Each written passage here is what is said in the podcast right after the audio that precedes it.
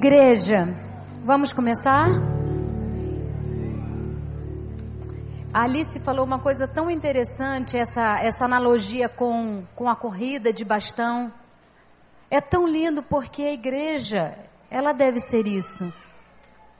Na minha visão, a igreja não é um lugar onde você pega algo, se agarra aquilo e faz daquilo um Isaac na sua vida.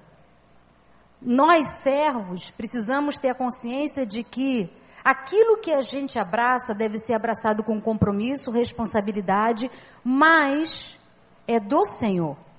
É até o tempo que Ele permite. E foi assim que eu vi o celebrando a recuperação, na época celebrando a recuperação na minha vida. Até o dia que Ele permitiu, eu estive ali. Mas nós não podemos fazer daquilo que a gente se identifica um Isaac. E eu entreguei.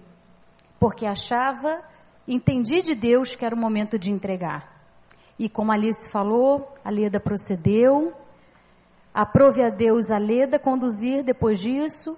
E agora o pastor Daniel. E fico muito feliz por tudo isso. Por toda essa multiplicação. Né? Essa multiplicação, ela traz a convicção de que realmente Deus está nisso. Porque onde Deus está, Deus multiplica. Para que o nome dele seja valorizado, seja honrado e seja é, um nome que vai gerar fruto, que vai gerar transformações de vidas. O evangelho é assim. Alice, quando falou que alguém, alguém escreveu uma frase sobre a força que ele que ele tem. E, que... e no outro dia eu estava pedindo a Deus um pouco mais de força para algumas coisas. E, e, Deus me disse assim, é, Isaías 58, 10 e 11. Amanda, se abrires a tua alma ao faminto e fartares a alma aflita, então a tua luz lançará nas trevas, e a tua escuridão será como meio-dia. O Senhor te guiará continuamente, fartará a tua alma, até em lugares áridos, e fortificará os teus ossos. Serás como um jardim regado e como um manancial cujas águas jamais faltam. Eu pedindo a Deus reforço para ter fôlego, para prosseguir, e Deus me dizendo assim: olha só, vai cuidar da alma que chega até você aflita, porque o resto, quem vai fortificar os teus ossos em terrenos até áridos, sou eu. Abre a tua alma, serve ao outro e deixa comigo, porque eu fortifico. Eu faço da tua escuridão dia.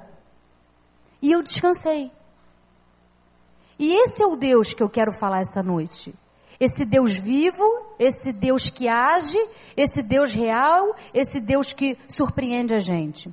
Nessa noite eu queria falar de um versículo. Esse versículo ele está em Provérbios 4, 23. Provérbios 4, 23. Sobre tudo o que se deve guardar, guarda o coração, porque dele procedem as fontes da vida. A palavra de Deus diz: não sou eu, não é qualquer ser humano, eu não vi isso num livro de psicologia, nem qualquer outro. Mas a palavra de Deus em Provérbios é Salomão, após os ensinamentos do pai dele, Davi. É, é em Provérbios um livro de sabedoria que Salomão exorta-nos aqui, acima de todas as coisas, acima de filho, acima de marido, acima de bens, acima do seu emprego, acima dos seus projetos, acima das suas expectativas, acima da sua saúde, acima de todas as coisas. O que você precisa guardar é o seu coração. Por quê? Porque é dele que procede fonte de vida ou de morte. Se você não cercar. E isso me impactou. O que, que é o coração neste versículo? O que, que simboliza, o que, que caracteriza o coração aqui? é o músculo do corpo? Não. Coração aqui significa mente, lugar da alma humana, centro das nossas vontades. Significa a sede da nossa fé. Coração aqui significa mente, emoção, espírito. Guarda o seu coração. Guarda a sua mente. Guarda o que adentra a sua mente.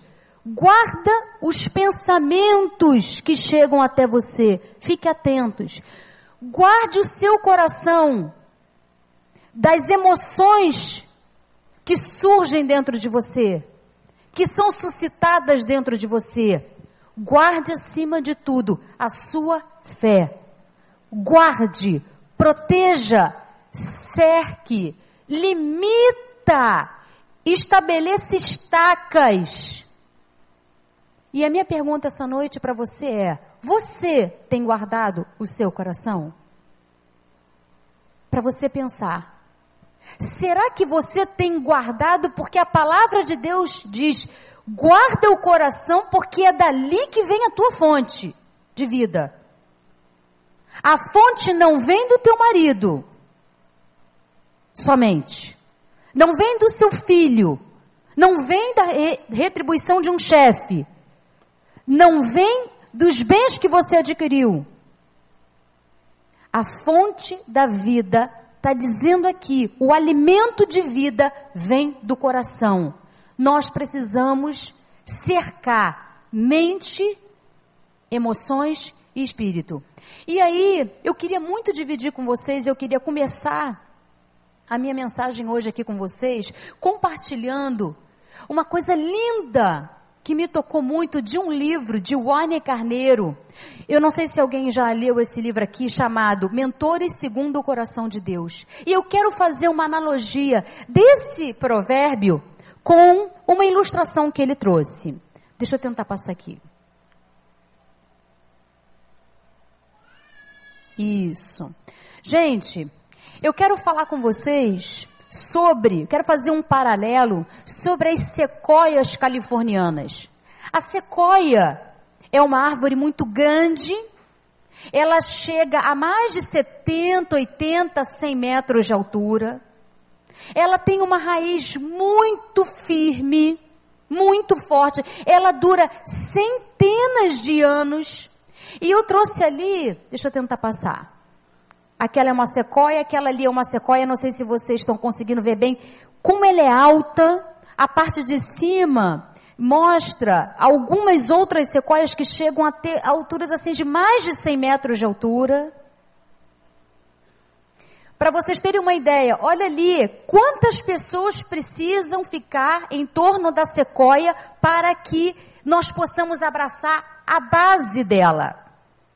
Olha como ela é grande. Olha como ela é forte. Olha que firmeza ela tem. Bom,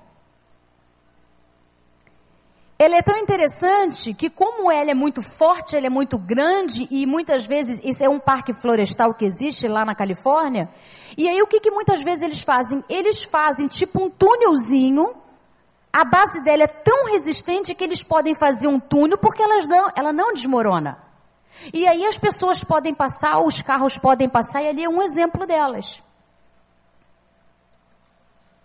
Aí é um outro exemplo de, de uma sequoia que ela é, vamos dizer assim, explorada no meio dela, né? No início dela. Não sei se vocês estão conseguindo ver um homem ali no meio delas.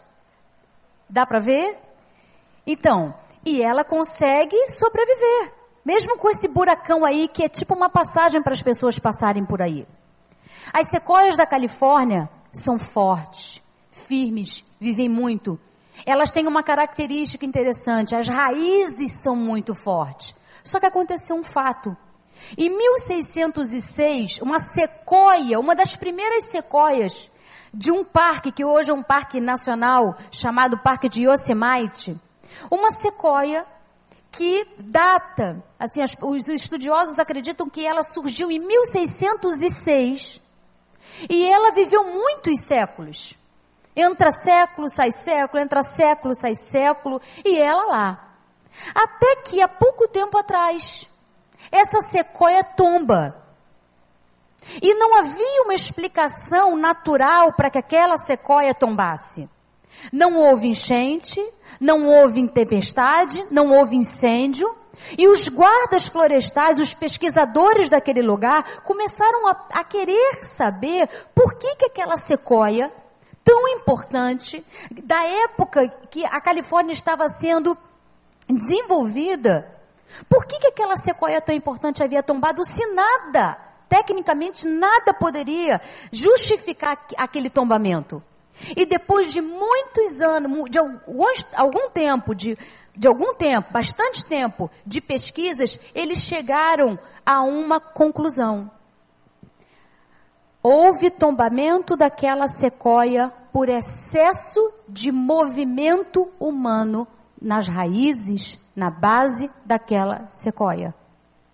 De tanto que as pessoas pisaram naquela sequoia de tanto que as pessoas que passeavam nesse parque pisavam nas raízes, as raízes foram enfraquecendo, enfraquecendo, enfraquecendo e tombaram. Foi o motivo pelo qual esse parque, até hoje, ele fez o seguinte: ele teve que começar a estabelecer cercas em diversas sequoias ali dentro. Vocês conseguem ver as cercas? Tem mais uma, Claudinho. Isso. Cercas para que essas cercas pudessem impedir que as pessoas pisassem nas raízes de outras sequoias. Gente, as cercas para as sequoias da Califórnia não são cercas só para elas. A necessidade de cercas, de limites, não são só para sequoias da Califórnia.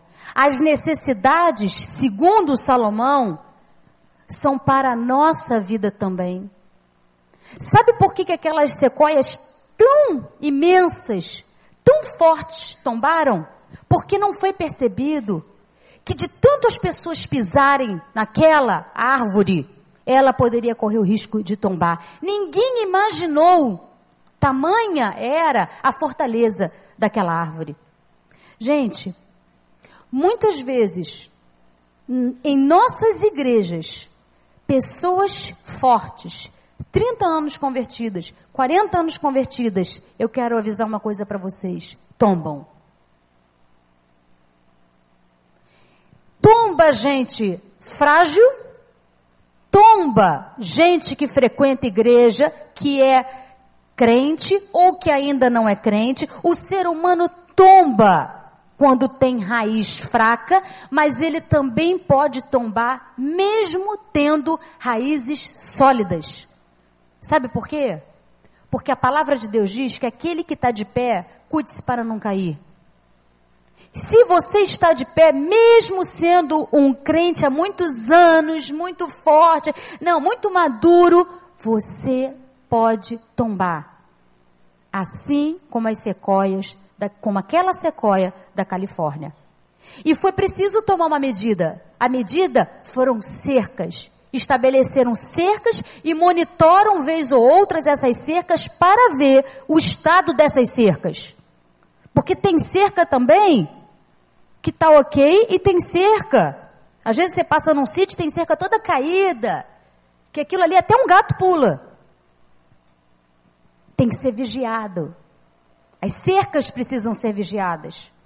E o paralelo que eu quero fazer com, com vocês é que a palavra de Deus diz: acima de tudo, guarde o seu coração, pois ele é fonte da vida. Estabeleça cercas, proteja o seu coração. Já falamos aqui, o coração o lugar da mente, os pensamentos que adentram você, as emoções que você fica ruminando e alimentando, a fé. Proteja proteja, se proteja, porque é a palavra de Deus para nós. Vocês, do Celebrando, essa formatura tão linda, né? Eu fiquei pensando assim, gente, eu tenho que pregar sobre festa, eu tenho que pregar de superação. Isso foi uma superação. Gente, mas assim, não vinha outra palavra a não ser essa: cuidado com o seu coração. Talvez porque a gente às vezes fica tão animado, tão focado na nossa superação, que pode acontecer da gente começar a afrouxar. E eu quero te dizer, meus irmãos que estão se formando, continuem protegendo o teu coração. Você que tem superação na área de ira, de raiva, de codependência, de rancor, de depressão, de sexualidade, de promiscuidade, de adultério, eu não sei qual é a sua área de recuperação, de orgulho, eu não sei. Eu só sei de uma coisa, a palavra de Deus diz que se você não cercar o teu coração, você pode ter recaída. Você pode tombar de novo. E eu gostaria de falar então nessa noite quatro razões, apenas quatro, quatro razões que nos fazem pensar da importância de estabelecermos as cercas para o nosso coração. Quatro delas. A primeira razão que eu encontro aqui é: por que, que eu preciso cercar o meu coração? Por que, que eu preciso tomar tanto cuidado com a minha mente, com os meus pensamentos, com as minhas emoções, com a minha fé? Ah, eu sou convertida. Eu leio a Bíblia. Por que, que eu preciso ter esse temor todo? Eu tento trabalhar minha mente, eu tento repensar nas coisas que eu faço, eu tento é, voltar nas coisas quando eu erro. Por quê? Por que, que Salomão diz isso? Por que está aqui? A primeira razão que eu encontro para mim e que eu quero compartilhar com vocês, porque pode falar o seu coração também. Primeira razão, a Bíblia diz em João 16, 33, porque no mundo tereis aflições. Por que, que eu tenho que guardar o meu coração? Porque eu, você, nós vamos passar por aflições nesse mundo. Aflições que não têm a ver comigo, com o que eu faço necessariamente, que não tem a ver com o que o outro faz, mas que é do mundo. Quer ver uma coisa que é do mundo? Perder saúde. É da vida. Ninguém sabe quem é que vai perder saúde e quem não vai perder. Você pode ter uma doença, eu posso ter uma doença. A minha doença pode ser curável, a minha doença pode ser tratada e curada, a minha doença pode ser tratada e não curada, uma doença autoimune, ela é apenas tratada, não tem cura pela medicina até aqui. Ou pode ser uma doença que, aos olhos do médico, não tenha uma solução, apenas uma intervenção sobrenatural. Olha que aflição. Uma doença cometer você, um familiar, alguém que você ama, alguém próximo de você. Qualquer tipo de doença. A doença pode fazer você tombar. Deus, por que logo comigo? Deus, por que com essa pessoa que eu amo tanto? Senhor, por que comigo? E você pode fragilizar na sua fé. E você pode tombar. Existem outras questões ligadas às aflições do mundo. Então, eu posso ter perdas, passar por lutos, morrer alguém, inesperadamente, alguém próximo, e eu me revolto. Eu preciso cercar meu coração para a revolta não me contagiar. Eu posso passar por perdas financeiras, materiais. Aí, às vezes, no outro dia, eu estava conversando com uma pessoa aqui, eu estava numa orientação a ela, que o marido dela está em crise porque quando ele se converteu, ele perdeu tudo. E não está entrando na cabeça dele ele não está conseguindo fazer uma desconexão entre a perda financeira dele e o fato dele ter se convertido. E isso está fragilizando a fé dele. Não quer vir para a igreja, não quer ficar mais é, ouvindo pregação, não quer mais ler a palavra. Ele está fazendo uma coisa, ele não está protegendo a mente dele. E ele está se vulnerabilizando para essa circunstância de aflição que é humana, que é da vida. Então, nós precisamos colocar cercas no nosso coração, estarmos atentos ao que está penetrando na gente. E se você começa, olha, às vezes você não vê aquilo que está penetrando. Às vezes você vai ver por um sintoma do seu corpo. Você começa a ter um sintoma, uma psoríase. A psoríase é uma doença emocional. Às vezes é aquela psoríase que faz você parar e pensar assim: pô, peraí, eu não estou cercando meu coração, porque se eu tivesse, eu não estaria apresentando essa doença autoimune. Às vezes são questões que não estão na nossa consciência, nós precisamos do Senhor para que Ele revele o que, que nós precisamos fazer mais ainda para nos cercarmos. Então, a primeira razão pela qual eu preciso cercar o meu coração é porque eu estou nessa vida. Enquanto eu estiver aqui, eu posso ser surpreendida negativamente por perdas financeiras, perdas de pessoas queridas, por doenças, perdas materiais, catástrofes. Não são, isso não tem muito a ver com o nosso país, mas outros países sim. Então, a primeira razão, porque o mundo trará aflições, mas Deus diz: tem de bom ânimo.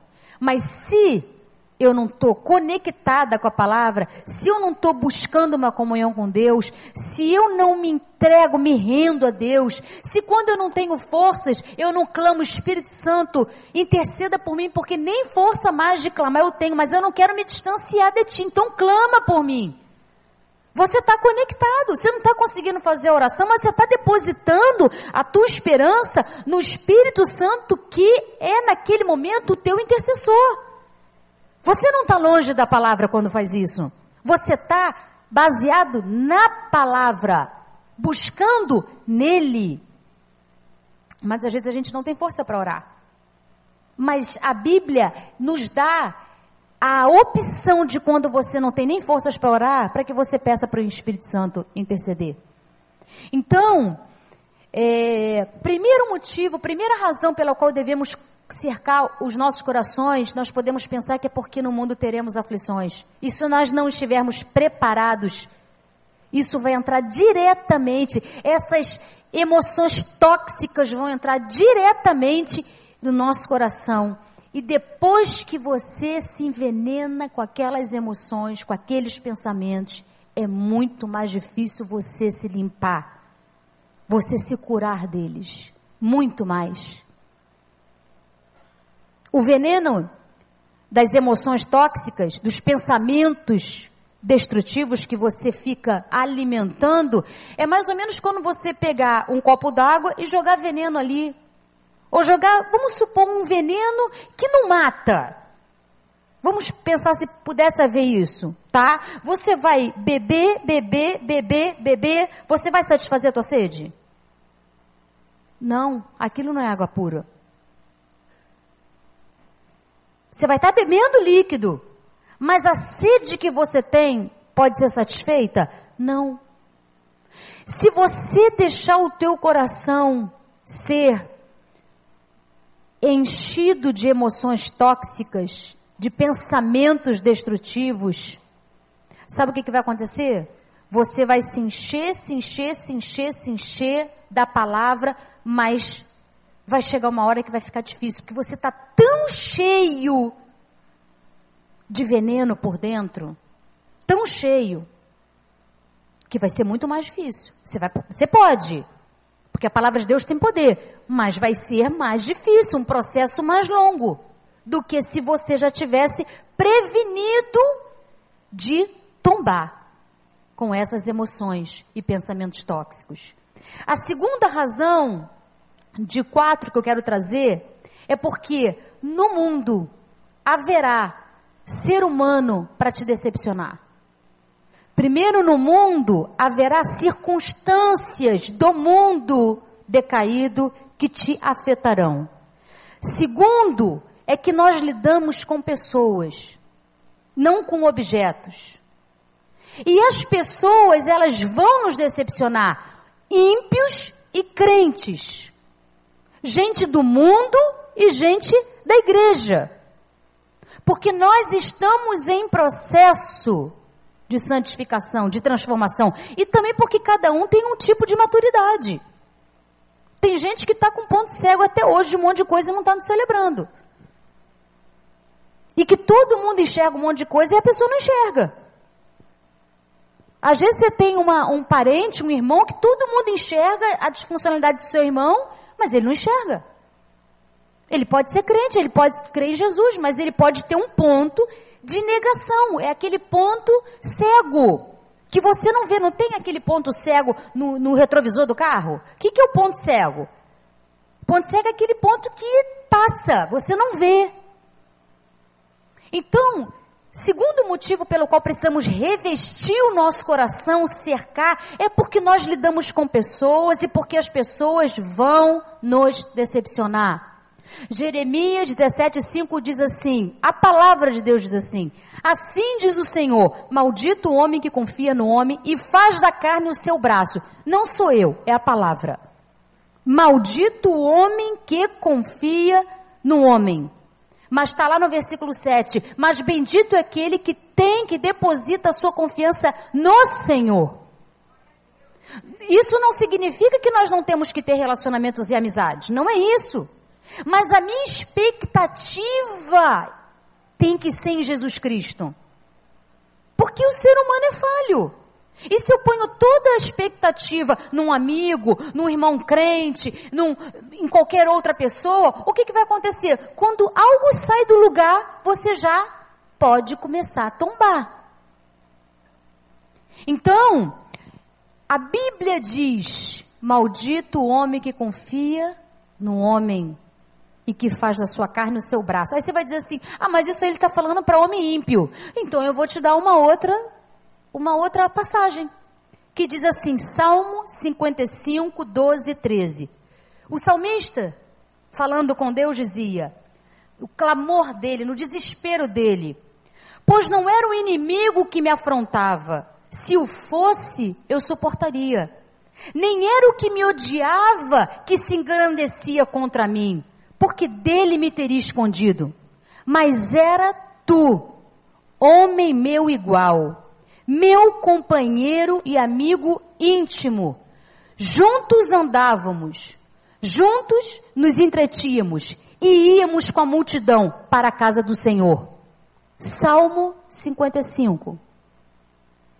A segunda razão pela qual nós devemos, nós precisamos proteger o nosso coração através de jejum, através de meditação da Bíblia, através de devocional diária, através de ouvir as pregações, de meditar, de ouvir a Deus, de orar e de ouvir a Deus, de tentar colocar em prática aquilo que a gente ouve. A segunda razão é porque pessoas irão me e te decepcionar, te abandonar, te rejeitar, te humilhar, te lesar, te maltratar, te injustiçar, te caluniar, isso vai haver. Por quê? Porque somos seres decaídos, somos seres imperfeitos. E se eu não tiver com meu coração fortalecido, eu caio por causa do outro. A terceira e penúltima razão é porque, assim como o outro decepciona você, você também irá decepcionar pessoas, porque você é pecador. Romanos 3,10 diz assim: não há um justo sequer. Um justo sequer. Salmo 14, de 2 e 3, diz assim: Do céu olha o Senhor para os filhos dos homens, para ver se há quem entenda, se há quem busque a Deus, mas todos se extraviaram e juntamente se colo colocaram, se corromperam. Não há um único sequer. A corrupção humana é universal. Eu sou corrompida. Você é corrompido. Sua mente é corrompida. Suas emoções são corrompidas. Você sente ira. Você sente raiva. Você pode sentir inveja. Você pode sentir um ciúme desmedido. Você pode sentir, você acha que é fome e sede de justiça, mas você está querendo que o outro crente caia para Deus fazer a justiça. Sabe o que, que é isso? Pecado. Aí você pode dizer assim, mas Amanda, não é, eu não posso querer isso. Não é assim que a palavra manda. Não é essa a intenção. Jesus não morreu na cruz para isso. Por isso que nós somos tão pecadores. Porque às vezes um sentimento faz de nós desconexão entre nós e Deus. Quantas vezes você vem para a ceia e a ceia diz: examinai-vos. Tire toda a tua maldade, examine-se um homem pois a si mesmo. E você está se examinando, você está ali há cinco anos sem falar com o irmão que está atrás de você, e você está ali tomando uma ceia numa boa. Cauterizado. Não, aquilo não é um problema. Não, aquilo é um problema. Não é para você que não tem consciência, mas aquilo é um problema. São pecados nossos. São fragilidades nossas. Nós precisamos colocar cercas. Por quê? Porque nós temos uma natureza decaída. Se deixar por conta de nós, o outro pisa no meu calo, eu vou gritar. Se deixar por minha conta, o outro vai me justiçar e eu vou querer justiça de Deus. Se deixar por minha conta, o outro vai me caluniar, eu vou querer tirar satisfação com ele. Se deixar por minha conta, eu amo tanto uma pessoa, me dedico tanto a uma pessoa e vejo que ela fez uma trairagem comigo, eu vou querer acertar contas com ela, eu vou dar gelo. Sai, vou dar gelo. Não vejo, não falo, eu excluo, eu mato. Mas olha só, o evangelho é duro. O Evangelho diz assim: amar a Deus sobre todas as coisas e o outro como a ti mesmo. Quantas vezes eu não consigo amar o outro como a mim mesmo? Não consigo. Como eu preciso de Deus. Eu, eu preciso do Senhor. Demais. Quantas vezes nós temos orgulho? O chefe vai te pisa, te faz uma trapaça com você e você quer ficar na sua. Não quer ser humilde com uma pessoa que faz isso com você a Bíblia manda ser humilde. Olha só que contramão. No, gente, nós sozinhos, nós não estamos preparados para andar nessa contramão. Só vai sair de nós carnalidade. Então nós precisamos colocar cercas, por quê? Porque se eu não colocar cerca com a palavra de Deus, eu vou querer desprezar o outro. Eu vou querer punir o outro. Eu vou querer fazer o outro pagar a mesma moeda. Eu vou querer não liberar perdão para o outro. Eu vou querer petrificar o meu coração. Eu vou pensar no que eu não devo e eu não vou pensar no que eu devo. Isso se depender da gente. Eu preciso colocar a estaca, Senhor, me ajuda. Protege meu coração, porque senão a minha dureza que eu estou hoje vai durar um mês, dois meses, três meses, quatro meses, cinco meses. Eu preciso da tua misericórdia, Senhor. Me ajuda. Quebra logo esse meu coração. Porque se eu deixar essa emoção fazer morada, esse pensamento fazer morada, eu vou ficar na iniquidade por um tempo. Então, primeira razão de nós revertirmos os nossos corações, porque no mundo teremos aflições e nós sozinhos não estamos preparados para lidar com as aflições da vida. Segundo, porque as pessoas elas vão nos decepcionar.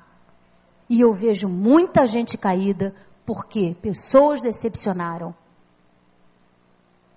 Pais que cometeram incesto com seus filhos, história de vida de muitas, muitas violências, violência física, verbal, emocional, muitas traições, muitas mentiras, pessoas que tiveram uma infância muito terrível, uma adolescência muito terrível, ou uma vida com o marido, ou com a esposa muito sofrida, ou com filhos, depois que cresceram muito sofridos, ou com parentes, ou com líderes, ou com pessoas, com irmãos, ou no mundo. Segundo, você terá essas aflições, mas tenha de bom ânimo. Se achegue a palavra, se encha do espírito. Terceiro, porque não é só o outro que faz com você, é você que acaba espirrando no outro a consequência de toda a tua dor de toda a tua ferida, de todo o teu pecado. E por último, e para mim, mais importante, na minha vida pessoal, mais importante e mais desafiador, por último, porque o inimigo de nossas almas não desistirá de nós. Ele nos perseguirá até o fim. É um fato. O diabo nos persegue. O diabo perseguirá a minha vida, a tua até o fim. E a palavra de Deus diz: resistir, ele fugirá. O diabo ele vem com, ele lança pensamentos. Você sofreu uma injustiça? Tá bom, você tá mal. Tá, ser humano, fica mal. A questão é o que, que você vai fazer com isso? Vai alimentar isso ou vai botar cercas? Não. Eu vou mudar. Eu vou buscar em Deus a palavra para poder reagir segundo a Bíblia me diz que eu posso reagir. Aí você pensa, alguém fez uma injustiça, aí vem Satanás. Ele não pode tocar, mas ele lança dardos. Vem cá, teu Deus não é justo? A palavra de Deus não diz que ele é justo juiz? Não é atributo dele justiça? Cadê a justiça dele aí? Aí, ó, um ano, dois anos, três anos, quatro anos, cinco anos, e a injustiça. Cadê o teu Deus? Se o teu coração não está protegido, você crente, aquela palavra começa a te tombar. Senhor, por que, que isso não entra com a tua justiça, Senhor? Quando você é cometido por uma doença e ninguém consegue dar uma explicação, ninguém consegue tratar, ninguém consegue sequer saber o que, que um diagnóstico certo, o inimigo vai lá, Satanás vai lá, mas teu Deus não pode todas as coisas? Como é que não pode com o teu caso? Como é que não tem explicação para o teu caso? Ele pode mesmo?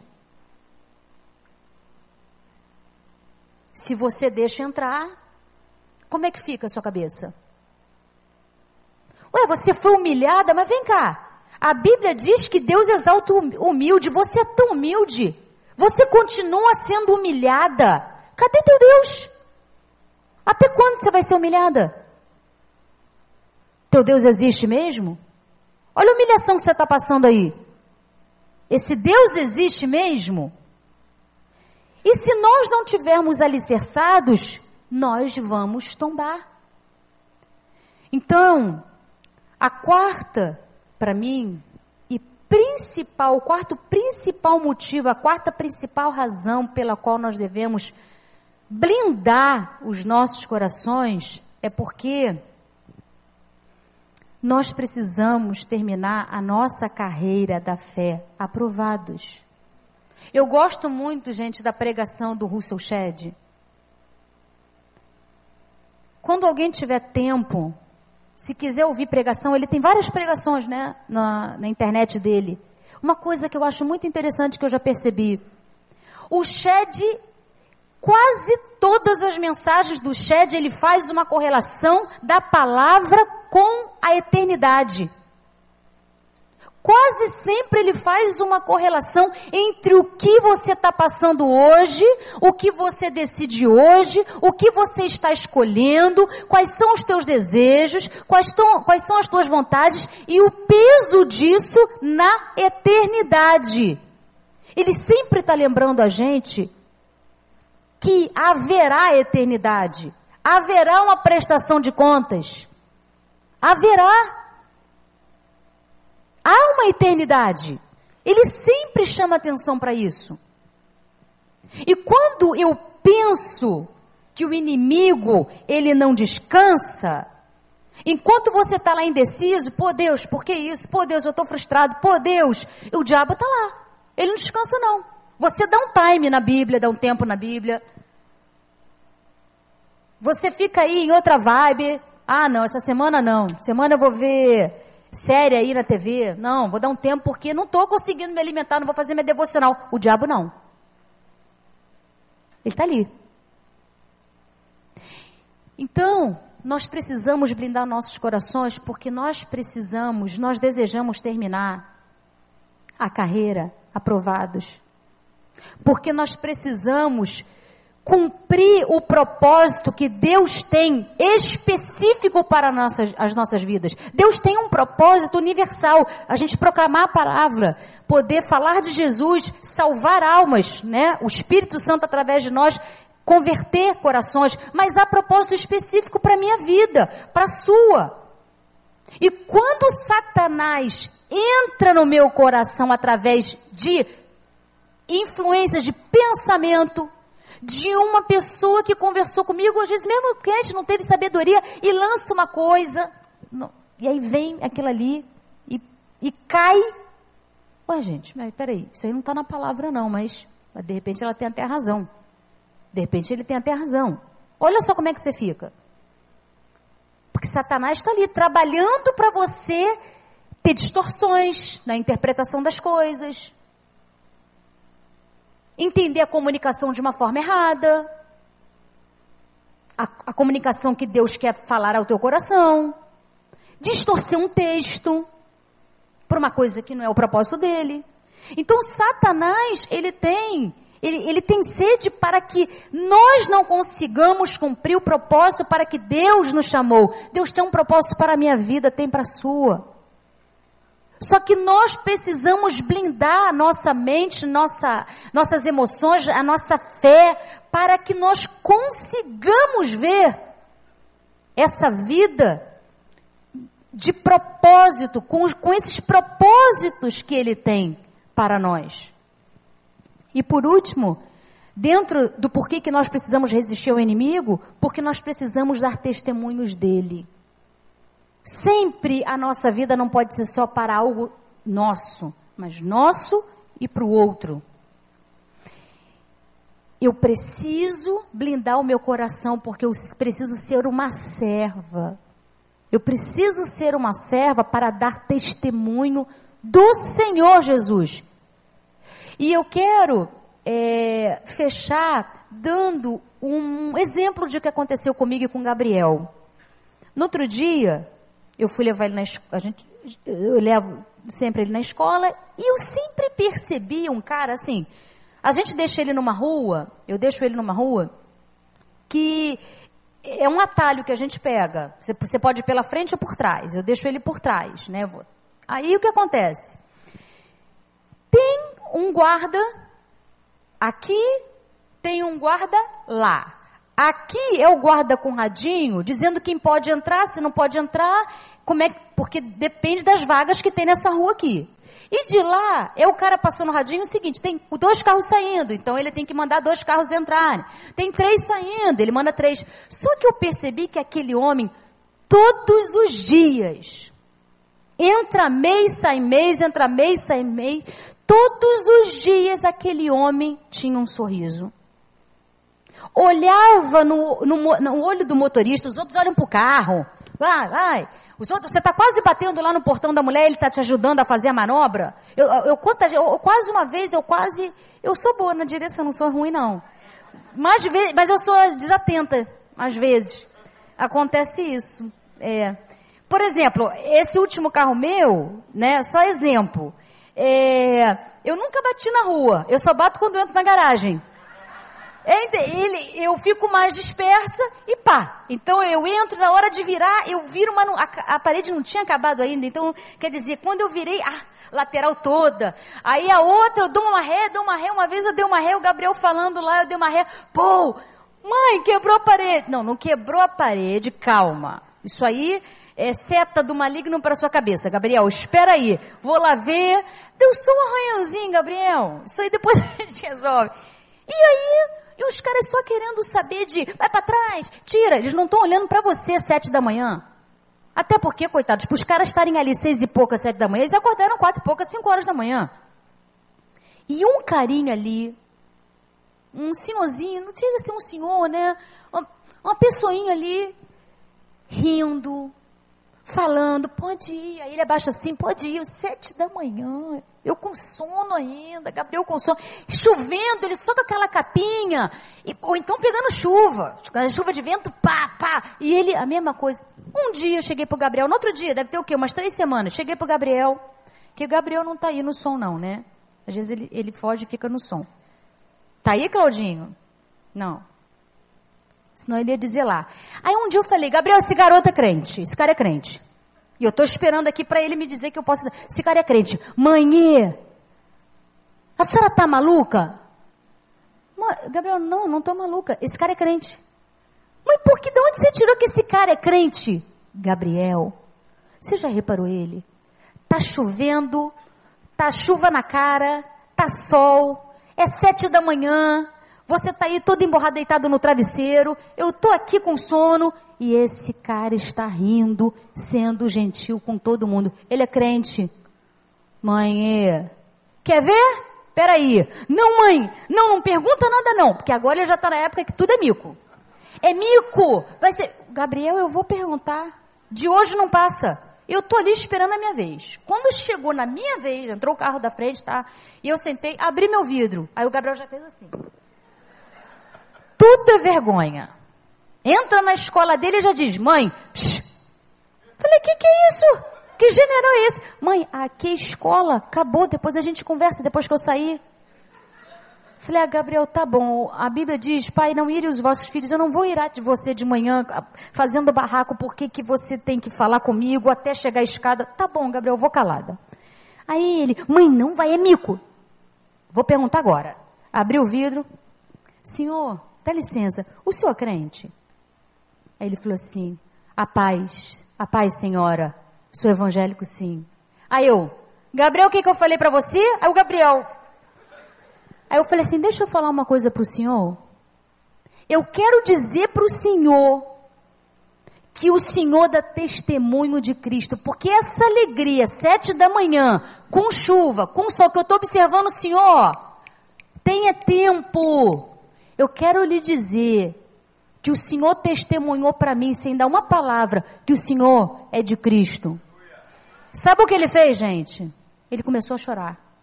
Aí vem um Gabriel. Mãe, você está fazendo o homem chorar. Gabriel! Gabriel, deixa eu terminar. Aí ele começou a chorar. Senhora, a senhora não sabe, são lutas, senhora. Eu sei. Mas eu estou aqui testifica, testemunhando para você que vale a pena. Eu estou vendo o que você faz. Você deu testemunho de Cristo para mim. Obrigado. Aí agora todo dia, ô irmã Paz, ora por um problema meu. Olha, irmã, eu acho que é da Assembleia, né? Porque não, a gente não tem costume de falar, pai. Irmã, olha, tem uma luta aí, a senhora ora aí por mim? Oro. Aí eu oro pela, pela dele. Aí eu digo, ó, já orei pela sua causa aí. Agora é o seguinte, se for propósito de Deus e no tempo de Deus, ele vai fazer. Se não for propósito nem no tempo, ele não vai fazer não. Amém? Amém, irmã? Amém? Ontem eu tive. Então agora é essa troca aí. E o Gabriel, mãe, a gente tem que ir longo, mãe. Ele ali atrás. Que agora, conversa sete, de sete a sete uma da manhã, o tempo ali da minha espera, a gente troca. Mas sabe, gente, eu quero ter isso. Eu ainda não tenho, não. Eu não sou tão estável quanto aquele cara que ri sete da manhã todos os dias ganhando pouco em pé naquele lugar. Sabe o que é aquilo? Só pode ser fruto de muita comunhão, de um coração muito blindado para ele conseguir estar tá fazendo aquilo ali. Então eu quero terminar dizendo o seguinte, uma frase de Champlin que ele diz assim: a vida de um homem, de uma mulher saudável, depende em grande parte das condições do seu coração. Avalie nessa noite as condições do seu coração. E não esqueça das sequoias da Califórnia. Coloque as cercas, porque ninguém vai colocar por você. Coloque as cercas, porque a palavra de Deus diz: quer ter vida? Quer ficar de pé? Quer ter a paz que excede o entendimento? Quer ter estabilidade na tua vida espiritual, emocional e psicológica? faz cerca para o teu coração. Essa é a minha palavra. Que o Senhor nos ajude a, no, a revestir os nossos corações. Que o Senhor nos ajude a colocarmos cercas para que nós possamos dizer que terminamos a nossa corrida e guardamos a nossa fé. Amém? Deus abençoe vocês.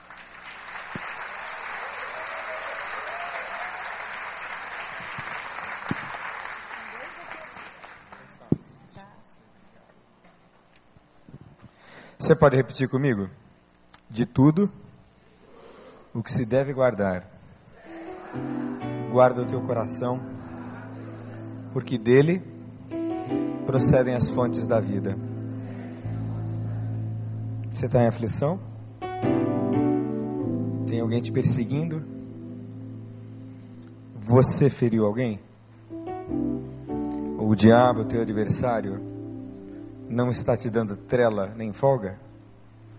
Então a palavra de Deus ministrou ao seu coração. Eu tombo se não abrir os meus olhos. E mais uma vez a palavra de Deus entrou na minha alma. Todos tombamos, todos caímos. Você quer ficar firme? Feche os teus olhos. Não deixa o rancor, não deixa a mágoa, não deixa a aflição. Cuidado com você mesmo, porque você fere, você machuca. Você também pisa. Cuidado com o diabo que ele está à espreita, buscando a quem possa tragar. Deus falou com você?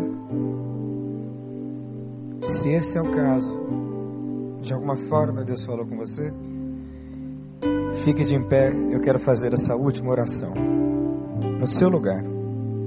É, pastor, Deus falou comigo hoje. Fique em pé agora, em nome de Jesus.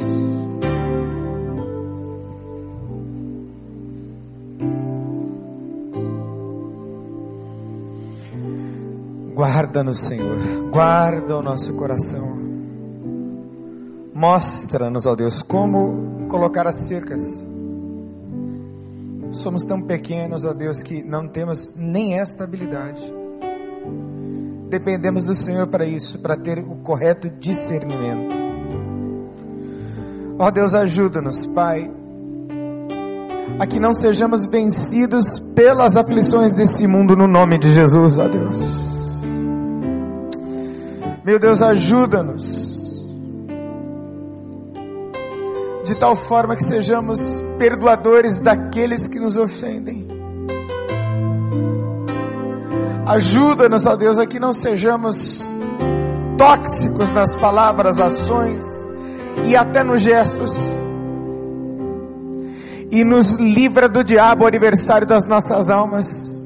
Porque tudo aqui, Deus, é passageiro. Nós estamos em busca do prêmio da soberana vocação que nos está reservada em Cristo Jesus. Na glória que enquanto estivermos aqui, Deus, sejamos como aquele teu filho, como aquele teu servo, que no meio de tanta angústia, ainda tem graça do Espírito Santo de Deus, porque o teu reino é alegria no teu Espírito, Senhor. Assim eu entrego a minha vida, a vida da minha família, da minha esposa, das minhas filhas a vida da Amanda, do seu esposo, do nosso pastor, dos pastores dessa igreja, Senhor, as suas famílias, dos líderes, ó Deus, dos celebrando, os líderes de célula, os líderes do casado para frente, para sempre, paz para toda a vida. Deus, essa gente trabalhadora, Senhor, essa gente que está lutando, que o Senhor derrame graças sobre a vida deles no nome de Jesus. E que possamos seguir adiante, Senhor, andando na tua presença vivendo para a glória do teu nome. Assim nós oramos, Deus, confiados neste nome doce e cheio de poder. Nome de Jesus. Você pode aplaudir ao Senhor, aleluia!